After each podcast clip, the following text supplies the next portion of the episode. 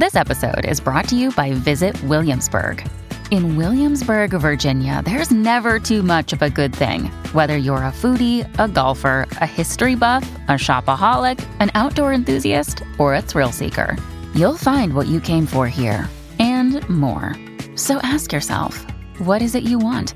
Discover Williamsburg and plan your trip at visitwilliamsburg.com. Hey, it's Ryan Reynolds, and I'm here with Keith, co star of my upcoming film, If, only in theaters, May 17th. Do you want to tell people the big news? All right, I'll do it. Sign up now and you'll get unlimited for $15 a month in six months of Paramount Plus Essential Plan on us. Mintmobile.com slash switch. Upfront payment of $45 equivalent to $15 per month. Unlimited over 40 gigabytes per month. Face lower speeds. Videos at 480p. Active Mint customers by 531.24 get six months of Paramount Plus Essential Plan. Auto renews after six months. Offer ends May 31st, 2024. Separate Paramount Plus registration required. Terms and conditions apply if rated PG. Hello, everybody. This is Marshall Poe. I'm the editor of the New Books Network. NBN listeners like to read books and buy them. So we thought we'd tell you that right now, our friends at Princeton University Press are having a remarkable site wide sale. You can get 50% off books, including ebooks and audiobooks, with the code 50, F I F T Y, at checkout until May 31. You can save some real money on Princeton University Press books. I encourage you to go there and check it out. Welcome to the New Books Network. Hello, and welcome to New Books in Intellectual History, a podcast channel on the New Books Network. I'm Alexandra Otolie-Baird, a host of the channel, and I have the great delight today of being joined by Edward Jones Corredera to discuss his new book, The Diplomatic Enlightenment Spain, Europe, and the Age of Speculation, published by Brill in 2021. Ed, welcome to the podcast. Thanks, Alexandra. Thanks for having me. Ed, we'd really love to begin by hearing a little bit about you. Could you tell us a little bit about yourself and your background and how you reached the topic of the diplomatic enlightenment? Um, yeah, so I, I, mean, I've listened to a few of these interviews, and, and, and a lot of people trace the, the, research back to kind of undergrad and, and, and, a kind of inspirational teacher. I think um, I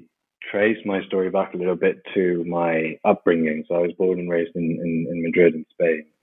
and um, my father's English and my mother's Spanish. And I was frequently surprised by how the two sides of the family understood um, the culture of the other side. And uh, in a sense, there's a way in which you can read me trying to find the divergence, the origins of that divergence between um, the British Industrial Revolution and then what happened to Spain in the 18th and, and 19th centuries uh, back to uh, back to the study of the of the Enlightenment. Um, so I think I was always trying to show that actually the two cultures were more alike than than it seemed, and uh, I think that definitely drove uh, me in studying uh, this kind of thing. And I, I, think I was also quite um, aware of uh, how different national historiographies and, and different kind of national self perceptions can be, um, and how there's a need to kind of uh, critique and, and, and approach um, both sides with, with a kind of critical gaze. So uh, yeah, I think I think that's kind of where where it came from. Um, yeah, I'm not sure I have much more to say on that front. No, I think it's brilliant. I, I, it's always lovely to hear when there's a kind of a personal connection to to history because I think ultimately that's what drives so many historians and people who are interested yeah. in history to really take up these subjects um, with with great gusto. And I I think that that's a very kind of positive way to get into it. Um, but let's pick up then a little bit on these these kind of national differences because that's something that really is is fundamental to to shaping the book a little bit. And Spain, as as many people know, quite often takes a backseat um, in Enlightenment histories or history of the Enlightenment. Um, so I was wondering if maybe for those who are perhaps less familiar with the Spanish case, whether you could perhaps tell us a little bit about some of the ways in which the Spanish Enlightenment has been characterized, um, uh, especially maybe throughout the 19th and kind of early 20th centuries, and maybe some of the problems that have come out of this characterization, or, or dare we even say tropes um, of the Spanish Enlightenment, and that maybe raise some problems for those like yourself who were studying this period. Yeah, that's a very good question, and it's it's never easy to. Um, cover two centuries of bibliography on a specific topic while understanding the limits of your own view of it as informed by present day debates. Um, one of the things that I argue in the book is that by the time that uh, 19, particularly early 19th century Spanish philosophers start to think about the, the Enlightenment, they've already kind of embraced a package of Enlightenment as defined by very mature Enlightenment, particularly French Enlightenment works that presume the existence of a kind of logic where the Enlightenment need, leads to the nation and the kind of modern nation state. Um, and the Spanish have this problem that they clearly have a nation state because someone has beaten Napoleon famously, and this is a kind of the, the, the myth of the nation upon which a lot of the uh, politics of the time was built on. Um, but but but at the same time, they can't seem to find the Enlightenment and everything around them points to the fact that Spain remains an agrarian, um, largely undereducated, largely under-industrialized um, territory with um, what seems like an inevitable imperial crisis. Um, so they try to kind of figure out how they can then enlighten this nation that has come about somewhat organically, um, and a lot of the progressive movements that emerged in the 19th century don't even really bother so much to study whether there was an enlightenment, but rather just try to implement it. So they see themselves as implementing in a kind of delayed way what's already happened in other countries, uh, particularly Britain and, and, and France. So um, and by the time you get to the 20th century, really, uh, a lot of the historiography that emerges outside of Spain on the topic of the Enlightenment is trying to explain the genealogy of the um, Francisco Franco uh, dictatorship, um, which makes complete sense, but leads to a view of the 18th century as as, as a kind of era of obscurity and fanaticism, where the Inquisition was quite dominant and where kings uh, kind of followed these um, evil uh, queens. And there's a very kind of misogynistic strain in, in the way that queens like uh, Elizabeth Farnese were seen at the at the time. Um, and then what we get with the advent of democracy in Spain is uh, the maturation of a kind of view of the Enlightenment in Spain as being kind of a moderate Catholic uh, form of enlightenment that comes about towards the end of the century um, that, that reads the classics uh, and engages with them critically, but that uh, embraces them in a way that is perhaps Atlanticist, and in that in that sense is interesting because it leads to different views of cosmopolitanism and different views of um, Spain's role in Europe, um, but it doesn't go much farther than that. And in a sense, there's a number of there's a, there's a pursuit, I think, of trying to find a Voltaire, of trying to find a figure like um, Bentham, trying to find a Spanish thinker that is somehow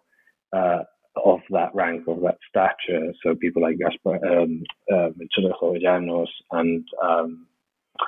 and um, uh, well, Pedro Rodriguez de Campomanes is a kind of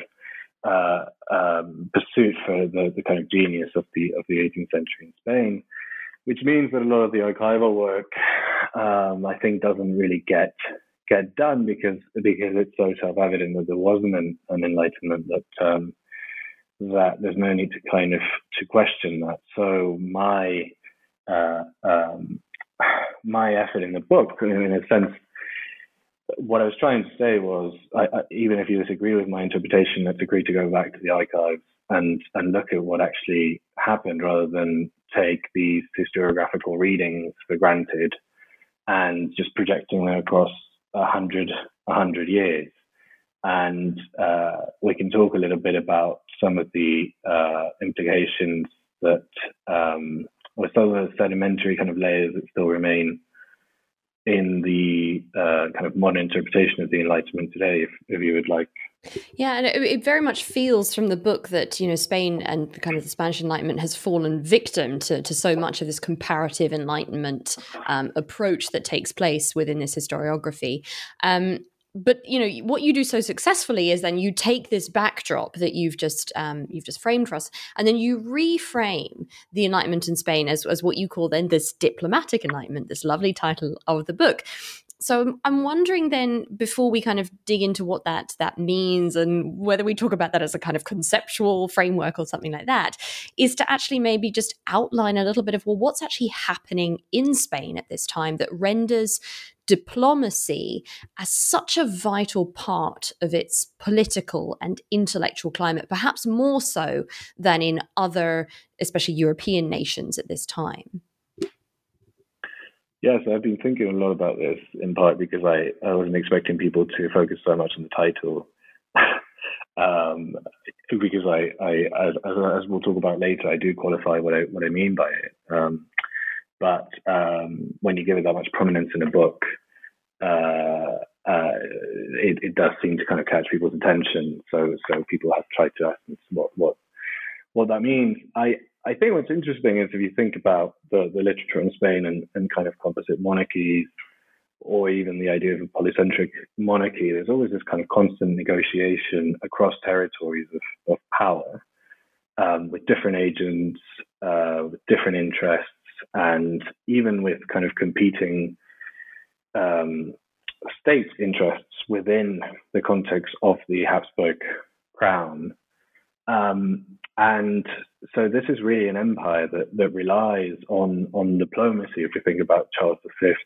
in Spain, Charles I, or if you think about Philip II, I mean, a lot of these successes are um, the silk glove of, of diplomacy kind of covering up the, the iron fist of, of, of Spanish power. But the diplomacy is not performative. I mean, it really kind of plays a role and, it, and it's really instrumental to the preservation of and the shaping of Spanish power in Europe. And so what happens is in, in the Treaty of Utrecht, the War of Succession and the, the Treaty of Utrecht, so we're talking about 1700 to 1714, is that uh, Spain is made aware that its diplomacy, uh, which once in a sense shaped much of European political affairs now carries no weight. So its representation of the Congress is, is, is minimal. And in a sense, um, this is made particularly clear in um, John Shovlin's recent, recent book, Trading with the Enemy. Um, there really is a sense that the, the, the Spain is a problem to be managed. It's an object of, of speculation. And the main thing is to keep it uh, away from the hands of a singular king um, and to kind of make sure that uh, its its resources and its territories are split up in a way that means that this kind of fear of universal monarchy um, is is is kind of banished, and that the balance of power can be uh, established in, in in Europe. And so you know, a kind of there's a kind of, kind of crisis of political conscience, if you want to put it in those terms, where this kind of um, genealogy of power all of a sudden is kind of truncated, and and the Spanish kind of realized that, that there's a kind of crisis of, of diplomacy, which is a kind of vehicle, traditional vehicle of Spanish power. And so, what I try to argue in the book is that um, this crisis then leads to a kind of uh, intellectual regeneration that tries to adapt to to the new world of of 18th century diplomacy. I like this idea of the difference between the performative diplomacy and the diplomacy that's kind of the nuts and bolts of the functioning um, of the empire. But we'll come to that in a moment. Um, something that I wanted to pick up on, um, kind of before we talk about these kind of larger intellectual themes, um, but I suppose very much fits into that anyway, is, is coming back to, to what you were saying about about going back to the archive and um, you know a really fascinating dimension of your book is is its its focus on a particular source type um, which is almanacs. Um, and this is certainly not a form of, of text something like the treatise or the encyclopedia that we so commonly associate with the spread of Enlightenment ideas. And so I was wondering if you might kind of tell us a bit about the role that they were playing in this diplomatic Enlightenment. So coming back to this idea of diplomacy, and also perhaps how they were differing a bit from almanacs in other parts of Europe because they seem to play quite a different role um, to the almanac that we particularly know, for example, um, in in England at that time. Yes, so this was kind of my favorite part of the book, and uh, and I think it's the the kind of most fun to write, and it's the uh, it's also the maddest bit, and I'm surprised that uh, that people people also seem to to get it. Um, I think it, it, it, connects exactly with kind of where where where we left it off with the with the last question in the sense that uh, by 1714 imagine in the future, the political future of Spain is incredibly difficult. You have a French uh, prince, there's now the king, when, when France has been Spain's main enemy for, for a century. Um, you have uh, the consulados, which is the kind of uh, overseas and, and also local, but uh, particularly the overseas consulados, really kind of pushing back against the new Bourbon crown and the reforms and, and really kind of entrenching some of those uh, illicit commercial uh, interactions that they've created with um, British and Dutch uh, companies and, and powers uh, during the Wars of Spanish Succession to kind of compensate for the for the loss or the weakening of some of those imperial circuits that, that don't really thrive during the war. Um, and uh, even territorially, there's this question of uh, where does Spain kind of end and and what are the, the new limits? And, and during the War of Spanish Succession, there's kind of fear that that actually will almost be wiped out of, of Europe. Some, some compare it to, to Troy and, and, and want to kind of leave behind a kind of testament to to this uh, empire. So it, it really is really difficult to imagine the future in of Spain and in Spain at the time. And I was fortunate enough while doing the PhD to um, get funding from the DAAD Cambridge Hub, um, uh, uh, which is managed by uh, Christopher Clark and Chris Young, um, to do a series of workshops on Koselleck, on, on the global legacies of Reinhard Koselleck. And so, fortunately, I had people who knew and, and, and, kind of understood this kind of relationship between time and power, kind of talking to me about these things while I was looking through some of these sources and almanacs. And in the end, um, my interpretation, my reading of these almanacs is that they they combine, they become incredibly popular in Spain, I should say. Um, and they they the, kind of the main author of, of these almanacs is the Torres de Villarroel, who is is truly I mean he he publishes his bestsellers in, in the Spanish context uh, uh, and and um, and they're mostly kind of Juvenalian writings, but there's also kind of baroque criticisms of of power and the main thing is that they're, they're incredibly popular and they, they mix the kind of the quotidian uh, prediction about the future that you see in traditional almanacs with a kind of uh, increasingly critical political edge that really kind of gets taken up by uh, other authors who realize that the, this medium of information is an incredibly popular one. And so use it to kind of then disseminate chorographic, economic, and political information, even kind of historical information, with with the explicit uh, reference in in in the text to kind of saying, you know, this is to educate you and to educate the reader, so that um, you know, so that you know what happened and you can kind of, uh, uh, if not predict, at least be ready for certain events that may that may come. And um, there's kind of this proliferation of learned almanacs that that that, that flows from this period of crisis when it becomes incredibly incredibly difficult to to predict the future. And I have to say, I mean, I this is maybe anachronistic, but I do definitely think that um, there's a connection with forms of information today to do with threads. So I'm thinking of kind of Instagram and Facebook and and uh, a lot of these platforms where the format is the same and kind of ridiculous, very serious political and and kind of boring stuff is all presented in the same format. And one of the issues we're having today is precisely that these kind of platforms don't differentiate between between these um, you know between fake news and real news and between kind of heavy news and and, uh, less heavy news. I mean, it, it, maybe there's, there's, no need to be so kind of draconian about it. There's also kind of something nice about a medium that combines things and where you can just kind of scroll and scroll and scroll. So so I think the kind of view of these almanacs is also responding is, is responding to a change in the public sphere today. And um, I think that the almanacs have a lot to tell us about um, uh, kind of the 21st century type of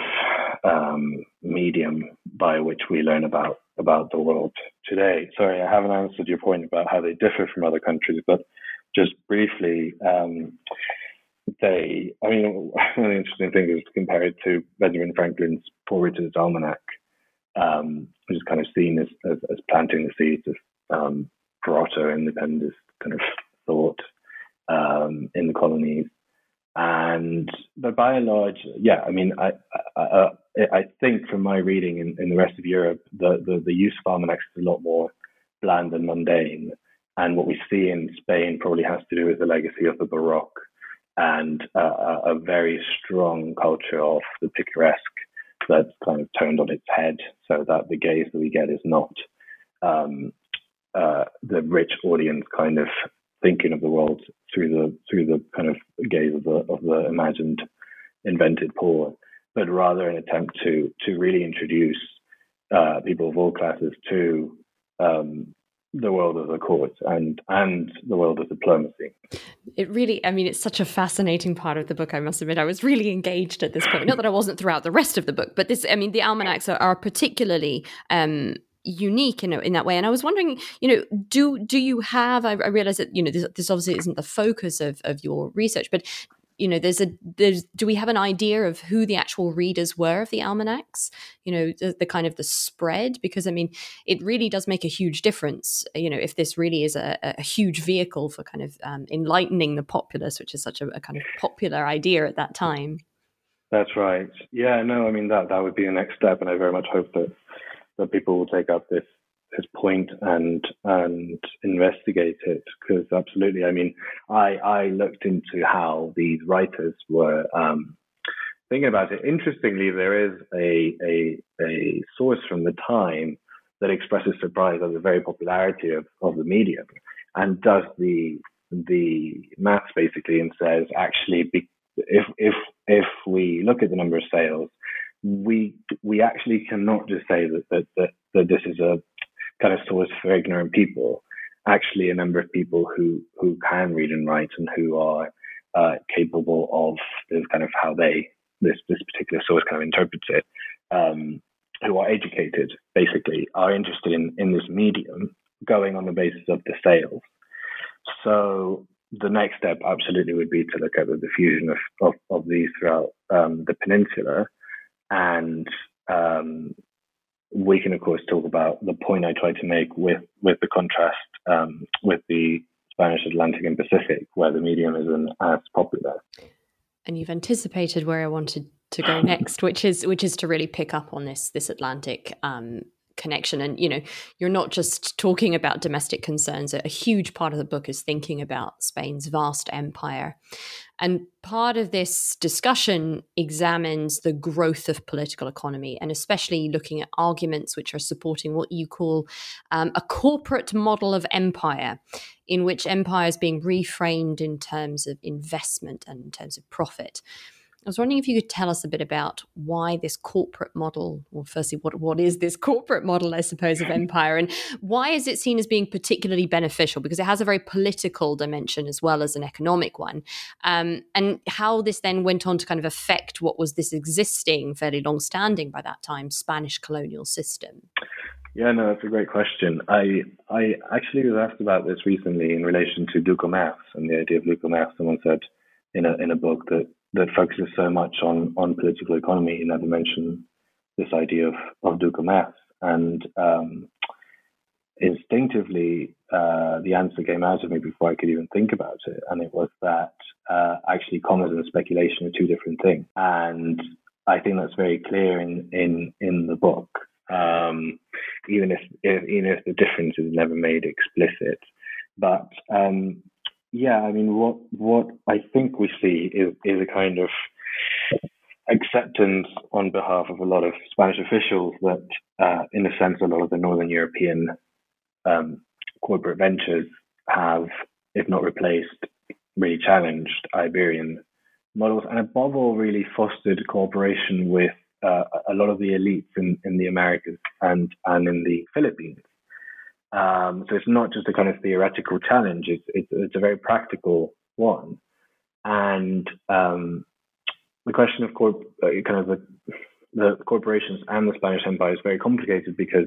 in a sense, the the, the Spanish Empire is always about um, corporate interests from the beginning in terms of the Cortes and things like that. But my my uh, leaning into kind of collapsing the, the difference between Northern European companies and this kind of Iberian corporate model um, was a kind of critique of a, of a strand of uh, Atlanticist uh, kind of historiography that, that kind of separated the British and the Spanish empires, where, whereby the British Empire was an empire of, of trade um, with the kind of seeds of proto-democratic thought being embedded in something like the Virginia Company, and uh, and then the Spanish Empire has been one made up of patronage, of religion, and above all of law. So law then serving as kind of the space of contestation of power, for the contestation of power and for the for the kind of implementation of power. And and, and I mean, this is a, going off on a tangent, but but I think uh, there's almost a kind of legal modernity that's been built around this this model now in the field of Iberian and particularly Spanish studies, where people have really embraced this idea that, uh, in a sense, a lot of what we today would call modernity, a lot of the pursuit of certain values of accountability, of enlightenment. I mean, if we think of something like Bianca Premo's, um, the Enlightenment on Trial, the idea is that you know the, the, the, the legal structures really provide spaces to seek justice from below and empower agency uh, of, of uh, everyone's agency really from, from below. And, and there's work being done now by Cañizares-Esguerra and others on, on kind of this idea of petitions. Um, so so basically, yeah, this idea of of kind of seeking justice, uh, seeking progress, seeking uh, a community, if not if not kind of the seats of the of the nation through legal means. I think um, there's a lot there's a lot to say. Uh, I mean, there's a lot of merit there, and I think a lot of really interesting stuff is coming out. But sometimes I miss the economics of of it, and I miss the I, I, I wonder whether it's worth just remembering that the political economy is in a northern European uh, invention or domain in a sense, and that and that and and I think corporations, to go back to that point, really emphasize that because they sit precisely at the crossroads between law and and and economics, if if we can use these kind of broad terms of la lettre. And so that that was kind of the idea with with kind of emphasizing the the, the corporations. And yes, uh, effectively we see um, Spanish visions of corporations as being uh, political mechanisms more than commercial ones. So there's never an emphasis on how this company is going to make X amount of money. Usually, is how is this? It's, it's more about how is this company going to um, remedy a lack of accountability on the ground, um, a kind of corrupt viceroy. How would it serve to check um, his rule? Um, if the king, as, as, as, in the case of Philip V, is um, you know particularly arbitrary and and kind of um, bellicose and, and, and engaged in kind of revanchism, how can corporations be used to kind of check that that power and create kind of pockets of investment that can safeguard the the, the well-being of the people um, while these kind of imperial imperial fantasies and, and, and, adventures are kind of happening at the at the same time. And I think one of the most interesting findings was this um, um, Peruvian scheme to kind of send a polyglot and a miner um, to the kind of uh, kind of grand tour of Europe to um, to learn about uh, the, the, the the improvements in the science of mining that have happened in the in the last century, in which the text accuses the Spanish crown of, of kind of keeping from the Americas and, and kind of stalling the development of this modern science in, in the Americas. It all feels was kind of strangely contemporary, doesn't it? This idea of of, of, corporations and um, uh, and kind of speculation somehow having a, a kind of political check. Um, but but that's probably something that we shouldn't shouldn't go down right now. But um, so obviously then you know this this kind of outlook to this kind of corporate model of empire and this colonial attitude more generally isn't universally accepted. I think you know that's um, probably not, not a difficult uh, thing to imagine. And you move then in the book to kind of discuss some of the backlash to a lot of these ideas that take place in the Spanish colonies, which is a really a really fascinating juncture in the book. And you focus above all here on on Venezuela. And I was wondering if you might just tell us a bit about what happened in this specific scenario and actually some of the repercussions that this this kind of backlash, these uh, this kind of confrontation almost had for the Spanish Empire. Yeah, so um, conceptually, this is quite difficult, and I didn't really elaborate it, um, or elaborate on it in the book. But effectively, the way that the Spanish Empire is understood uh, is, is, is, through this idea of kind of pactismo, um, whereby there's a kind of agreement between the, the king and subject, and and it's a kind of contractual understanding uh, which carries its, its, set of kind of uh, responsibilities and, and, obligations on both sides.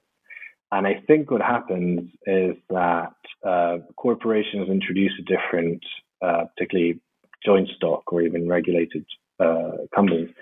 they introduce a different relationship between uh, the king and the subject because all of a sudden there's kind of something in between that, and ultimately companies pursue the, their own profits. Um, whether they can kind of catalyze the growth of trade or channel um, trade towards different areas of the empire, which is how the advocates of these companies see them uh, and, and, defend the, their advantages. That's that's one thing, but there's there's no denying that they kind of get in the way of existing um, economic relationships, which in the case of the Caracas company was very much the the goal to kind of disrupt some of the connections between the Dutch West India Company and the uh, local elites and also um, uh, the company of uh, freed blacks in um, in Caracas. And so what happens is that following the, the, the War of Jenkins' Ear, um, the Caracas company tries to regain some of the um, kind of economic weight that it had in the in the region. But during the war, a lot of the uh, local merchants have kind of um,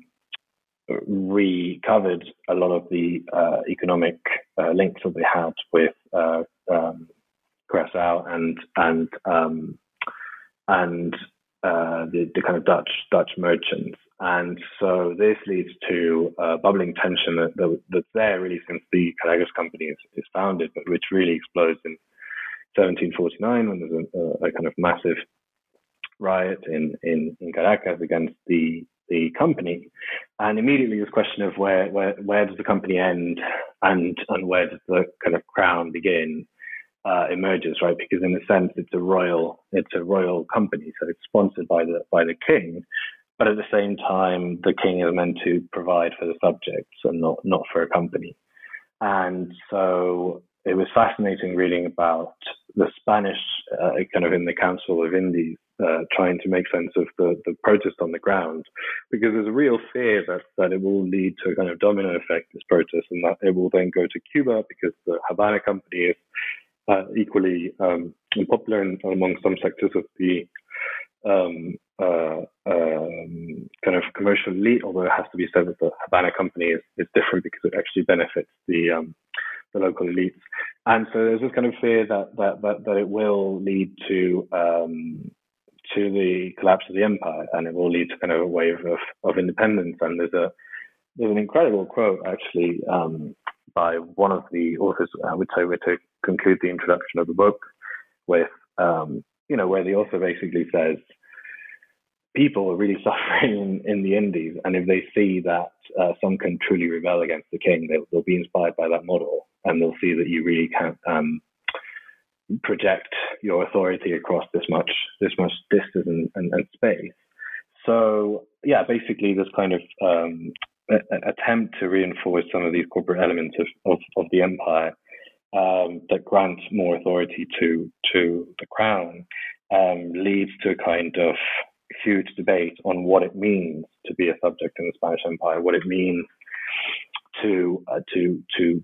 to participate in commercial activities in the Spanish Empire, and in the end, it leads to an entrenchment of those who of the positions of those who believe that free trade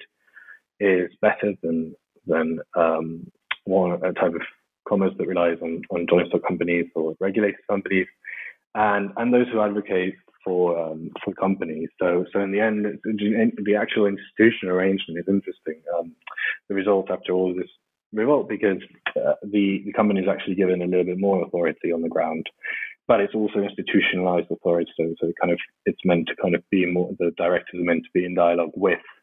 Um, the other political authorities, more traditional political authorities on the on the ground. And something that I think that example also does is really draw attention to the role of individuals within this entire framework that you're talking about and throughout the book more generally, because it's not just the abstract kind of level of state and government or corporations or, or kind of larger groups, but it's also the, the machination, machination, sorry, of, of the individuals who are part of these. Um, and that's something that I wanted to kind of move to talk about because obviously it's, it's very difficult to talk about diplomacy um, and the diplomatic enlightenment without talking about those who are actually doing diplomacy. So not just those who are diplomats per se and with title, but you know those who are involved in the various multifaceted processes of diplomacy. So I was wondering if you might kind of give listeners i don't know maybe a couple of examples or just just a kind of an, an insight into who maybe some of these figures are who become these diplomatic players whether it's a kind of more formal or informal role yeah i mean that's that's a that's a very good point um, it, it, I mean, I play around with the idea of uh, diplomats a lot in the in the book. In that, uh, if you think of someone like Pombal, Marquês Pombal in uh, in Portugal, he really kind of makes his career by by being a, a diplomat in in London and then in Austria. Um, if you think of someone like the Marquis d'Argenson, um, who's very keen on, on, on kind of thinking about French foreign policy and, and some BF schemes and, and all of these things. Um, I something I'm I'm working on a, in a piece in a volume where we're contributing uh, chapters to. precisely on kind of um, in a sense relaunching some of the stuff that, that Hamish Scott worked on uh, some time ago on on the relationship between between diplomacy and um, and enlightenment and and a kind of topology of of um, yeah the the precisely these these agents who who really make it quite difficult to to kind of call them diplomats. If we think of people like Goethe, um, a number of uh, scholars more recently have have kind of said, what what do we do with some of these enlightenment figures who also serve as diplomats? Um, uh, and and where does the kind of traditional republic of, le- of letters and um, um, end and and um, and where does the um, and where and where do these diplomatic spaces end? So anyway, that that's just kind of theoretical rambling. But but in terms of the the actual examples, um, yeah, I mean in, in, chapter five we we find uh, the example of a particularly unfortunate man called um, Rafael de Macanaz, who um, is instrumental in the early decades of, of Bourbon rule and is incredibly stubborn and uh, is very opinionated and, and, writes a lot, a lot on, on, on kind of different schemes of, of reform and um, gets into trouble for trying to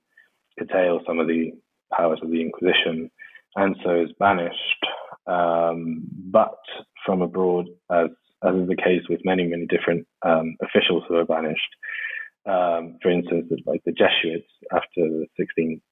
uh, 1767 expulsion, uh, 68 expulsion, sorry, um, they they actually um, they continue to to write and continue to act in uh, uh in the service of the um, of the Spanish crown. And um, it's very difficult to categorize these people because they kind of disappear for a bit and they keep reading and writing and then they serve as spies, and then they send skilled artisans to Spain on kind of corporate ventures to set up specific types of manufacturing and develop, um, say, for instance, the, the, the, kind of the clock uh, or watch industry, and uh, then they get sent as envoys to congresses, and then they kind of fade back again. And anyway, so so one of the most interesting examples is precisely this this one of Macanaz, who um, at this point he's in his 70s, and, and he's asked to go to uh, the Congress of Breda, which isn't a particularly significant Congress in the scheme of things. That happens in the middle of kind of the War of Austrian Succession and the, and the War of Jenkins Um, and he has the exact opposite worldview of the minister who's sent him there. So the minister um, is trying to create this kind of plan of uh, equilibrium in Europe and, and, kind of make Spain into an arbiter of Europe um, through diplomatic negotiation. And this Macanaz elderly official is is is basically entirely disenchanted with the idea of, of diplomacy. And so he says, you know, instead of looking at what this that empire is doing and trying to kind of negotiate and, and compromise, we should actually just close the empire, have all kind of leading merchants come to us um, and set up their own manufacturing in the Americas because that's really where they, they, they need to do their trade. And in that way, then control Europe. And so uh, one of the things I'm trying to do in this in this chapter in this volume is to try to put together uh, this idea of, of, of, of yeah I mean I'm working on some of these methodological and, and, maybe kind of theoretical aspects of what what it tells us that these diplomats with such a rich life um, end up having the influence on policy that they they do have what manuscript culture tells us about that um, and and the transmit the kind of transmission of information uh, and ideas from secret manuscripts um, to and I kind of vary to to then published um, published works in print. The secret manuscripts sound incredibly enticing. I feel like every student will be zooming in to kind of hear about these. Um, but if we're if we're talking about individuals, you know, someone who I found really fascinating in the book um, is is Carvajal, who is a really key key player um, is towards uh, the kind of the latter half of, of your writing. I wonder if you might just tell us a bit more about him and how he he came to play such a fundamental intellectual and political role at this time. Yeah, so I mean, Carvajal is really the, the protagonist of the book. Um, he is a difficult figure to study. He didn't leave uh, all that much behind in terms of kind of works that can shed light on his theoretical uh, uh, views of power. But it did leave an extensive uh, correspondence, and I've, and I've drawn on that extensively. Um, so Carvajal is uh, uh, a descendant of Henry the Navigator and is frequently described as being Portuguese and not Spanish um, by both uh, foreign and Spanish uh, contemporaries. And uh, he's born in Extremadura, which at the time, as Tamar has, has shown, it was a kind of contested um, frontier territory with, with Portugal and and his lineage um, uh, as Duke of Abrantes is is again to do with um, a, point in time when when Spain and Portugal were, were united. So he kind of has this transnational uh, identity to himself, which which is frequently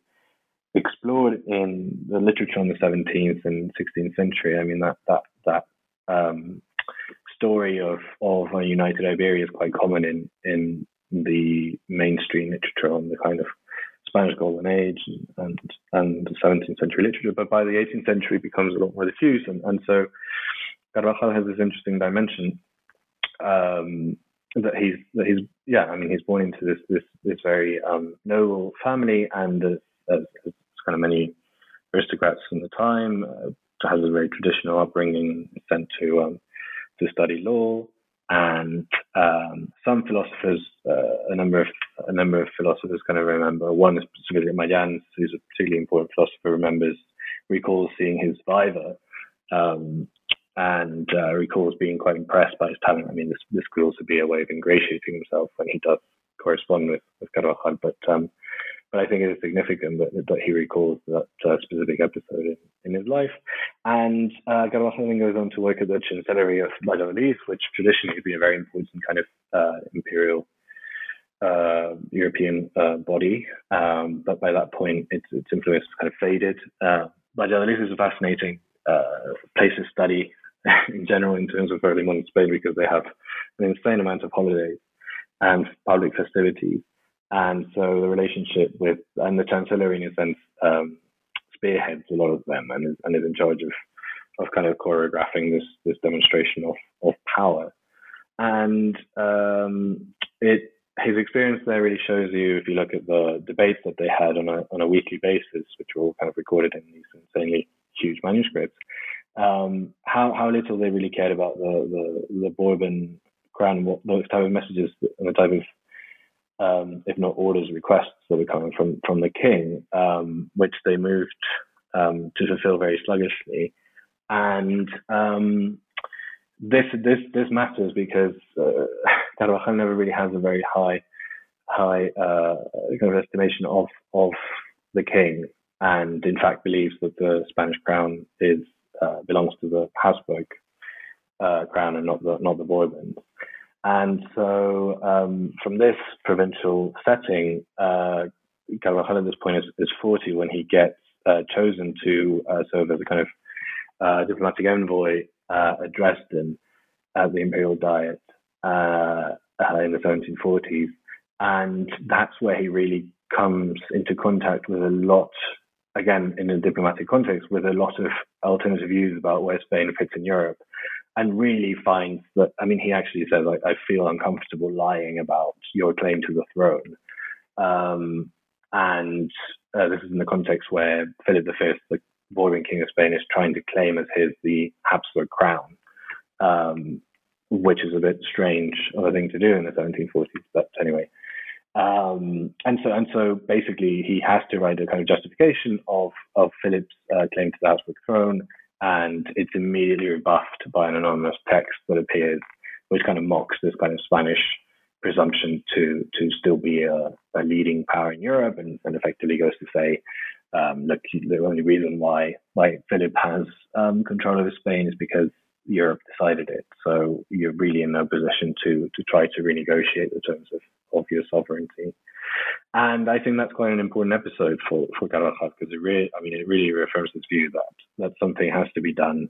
both to check Philip's power, but also to reframe Spain's, Spain's actual power in Europe.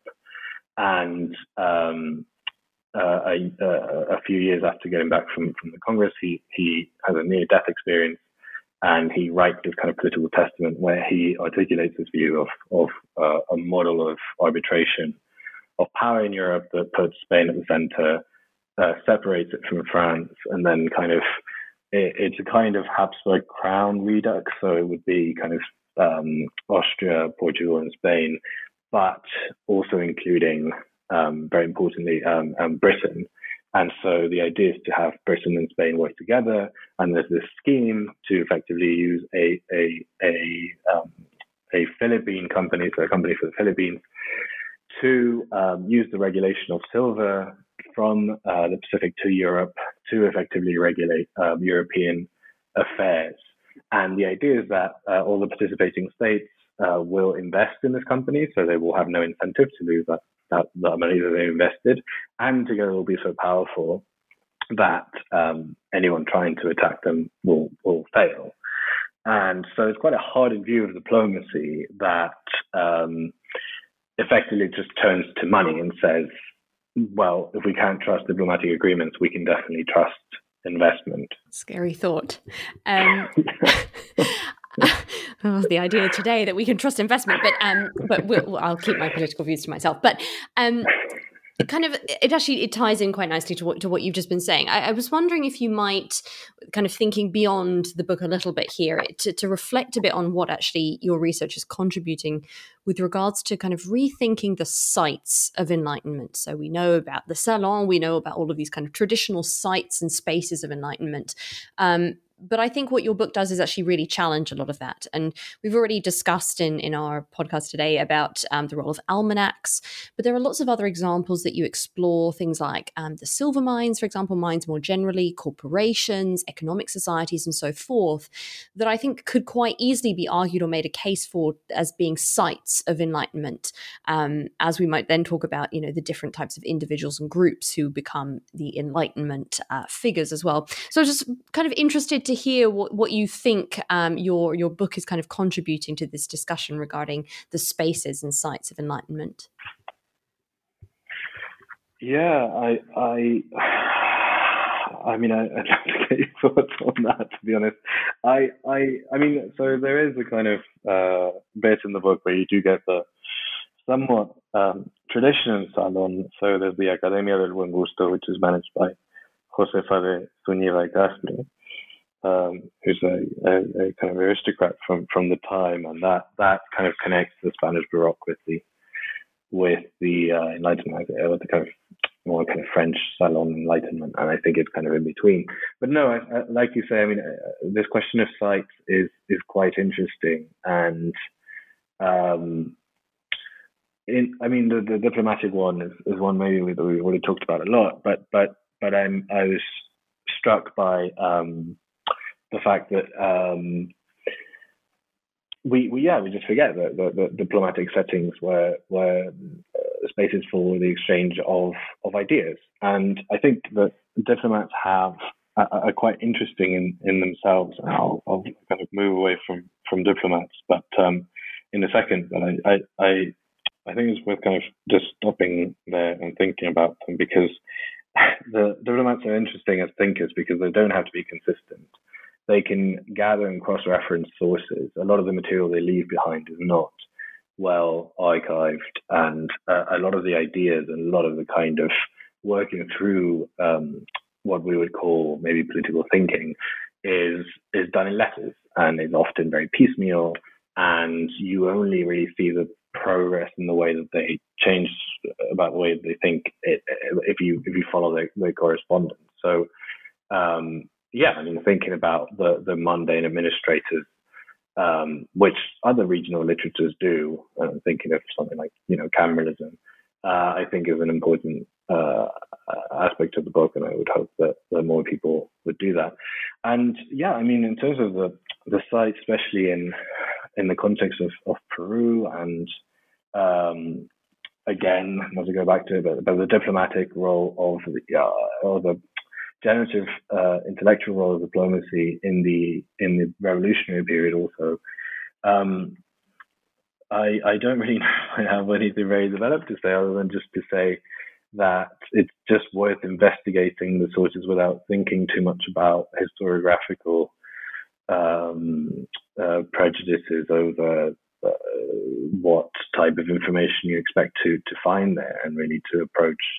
the archive obviously with a, with a critical eye about the, the voices that aren't being listened to there, but but but not to um, uh, assume that things might not be um, debated or um, recorded in a specific site. That was very rambly, but um, I think that's kind of uh, yeah, I think that's kind of the main main things I have to say about the sites. I think. And then you bring the book to a close by by kind of closing and bringing the end to the Spanish Enlightenment, and you offer here a, a number of broader conclusions, and among them, you you offer some reflections on the relationship between diplomacy and reform, um, which we've somewhat touched upon, but more precisely, you really talk about um, the relationship between diplomatic failure and reform.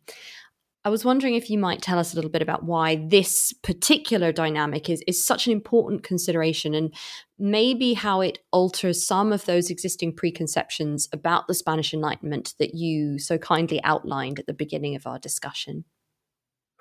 Yeah, I think I think the idea of failure is fascinating, and uh, even though in the Spanish literature, particularly in the 19th and 20th century, a lot of modernism is a kind of riffing on uh, uh, on a kind of failed modernity. Actually, um, there's a very exciting project in, in, in Madrid happening uh, called Failure. I think Failure 2020 or something, and and it, and it does try to explore actually what, what we mean by by failure. Um, and I would hope that more people would, would interrogate that. Uh, I think again, attached to the black legend, there's this kind of sense of inevitability about failure, whereas I I see it as a kind of galvanizing force, at least for these for these thinkers, where um, there's a nice metaphor uh, that I quite like, which is um, the idea of uh, board games and seeing failure as a kind of, you know, you've lost a game, but we're playing another game, and um, thinking about sociability and uh, and and speculation and a lot of these values that emerged in, in the 18th century as um, as as as dealing with failures, which were incredibly common in, in economic life in 18th century Europe and throughout the world, and continue to be so in in kind of the modern economy. And uh, as that not being really the end, but but a kind of uh, yeah, a, a galvanizing intellectual force for, for, for thought and and to reconsider the angles and to think about the way you're playing differently and thinking about the type of speculation uh, that you're making. Again, here I'm using it in kind of a ambivalent way, this idea of speculation. Um, and yeah, so so uh, I guess thinking about how different people throughout history have, have thought about failure, kind of what what did they talk about when they talked about failure, would be would be an interesting way of um, analyzing this phenomenon in different in different contexts, particularly now that, uh, especially in the, in the, modern world, this idea of kind of failure is, is now uh, taking on a a new new meaning in the kind of context of climate change and and the way we've approached industrial progress um, and that model of economic growth. Ed, I think we better leave something for people to read and buy the book um, to, to kind of to think about. So, um, as we draw to a close, um, I was wondering if you might tell us a little bit about what you're currently working on and, and where the diplomatic enlightenment has has led you to or is leading you to in the future. Yeah, so uh, the next step is to look at the question of debt. Um, so the question of debt and peace uh, runs throughout the um, it's kind of a running thread throughout the throughout the book and I'm very interested now. So I have a, a second uh, book project which uh, will be coming out. Uh, it's recently been accepted by reviewers for publication and will be coming out whenever I get around to writing it on um, the relationship between external debt and the pursuit of um, Latin American nationhood and independence. Um, and um, there again, if we think of the work of David Armitage